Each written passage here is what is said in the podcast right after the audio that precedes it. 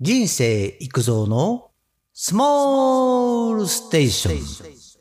蒸し豚はタレが決め手ですよ。作り方はシンプルがベスト。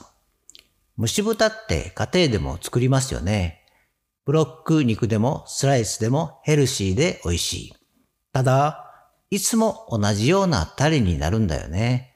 そのタレの作り方は意外に簡単。基本の作り方さえ覚えておけば万能です。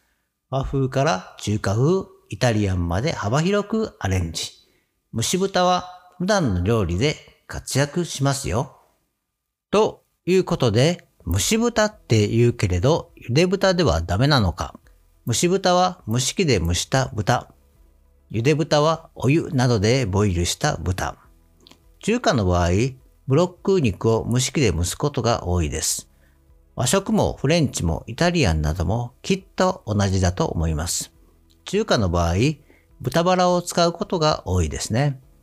フォークとかで刺して味が染み込みやすいようにして塩で下味をつけてゾンジャン水、ネギ生姜の香りを水に入れたものに豚独特の臭みを消して旨味を引き出す。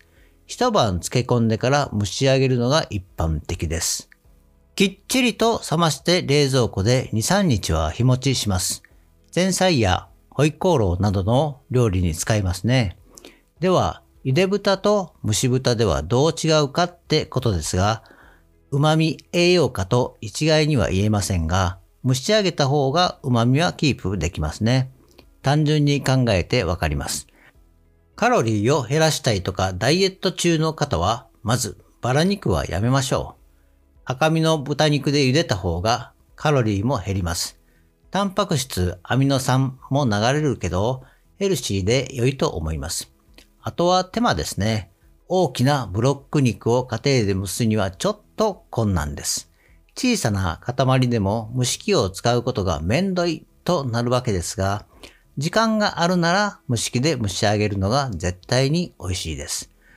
時間があって丁寧に調理するなら蒸し器。簡単にさっと作ってあっさり食べたい時は茹でる。使い分ければ良いと思います。次に蒸し豚にかけるタレの基本を知ろう。蒸し豚も茹で豚も使い道を考えて時と場合によって使い分けるのですが、肝心要はタレですね。中華の場合、蒸し豚をパイルーと書きます。白い肉ですね。そして前菜などの定番はウンパイルーです。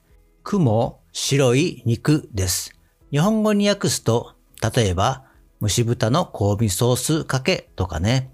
簡単に言うと中華風の冷しゃぶと考えればいいです。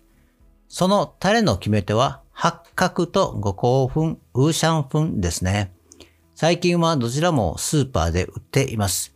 多く入れると最初は抵抗ありますので、少しずつ使っていくことをお勧めします。慣れてくればこれが病みつきになります。醤油、砂糖が同分量、酒とか水を入れてごくごく弱火で詰めていく。その時に八角、ネギ、生姜、お好みで KP、シナモンですね。長寿などを入れて香りをつける。元の量から半分になれば完成。とろーりとした焼き鳥のタレのような感じです。このタレが元になります。冷蔵庫で密閉すれば日持ちもします。これを中華では本油醤、紅醤油ですね、と言います。天醤油、甘醤油という方が一般的かもしれません。この本油醤を元にスープや酢で伸ばしてニンニク、生姜、ネギ、ラー油などを入れたり、香辛料の五香粉を入れたりすれば完璧な中華のタレになります。中華の基本のタレを言いましたが、本乳醤を使わなければならないというわけでなく、甜麺醤を使った味噌味でもいいし、ツーマー醤ですね。ごまでもごま味でもいいと思います。となると中華以外でも作りたくなります。蒸し豚は夏でも冬でもアレンジし放題です。そうなんです。蒸し豚を作れば、あとはタレ次第でどのような料理にも変身できます。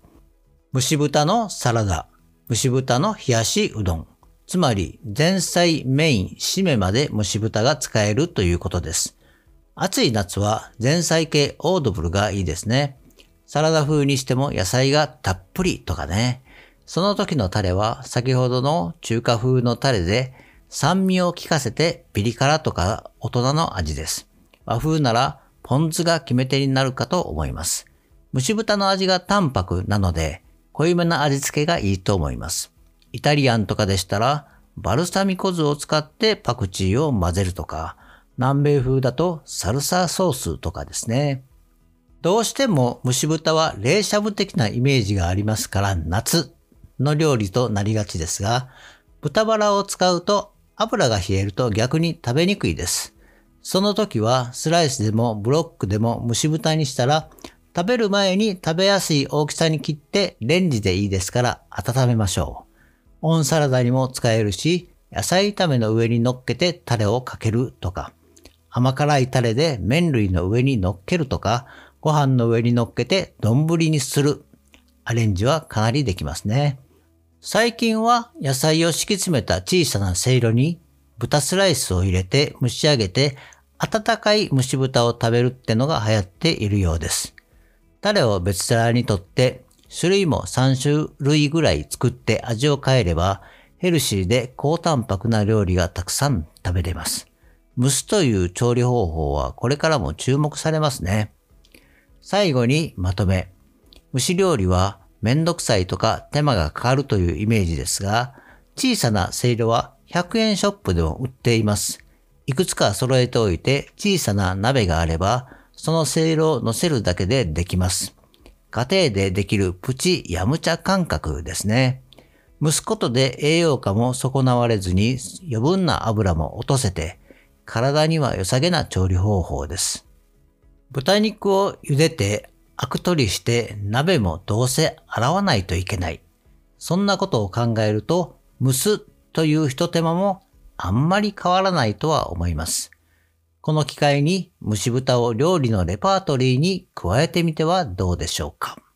今日はここまで。バイバイ。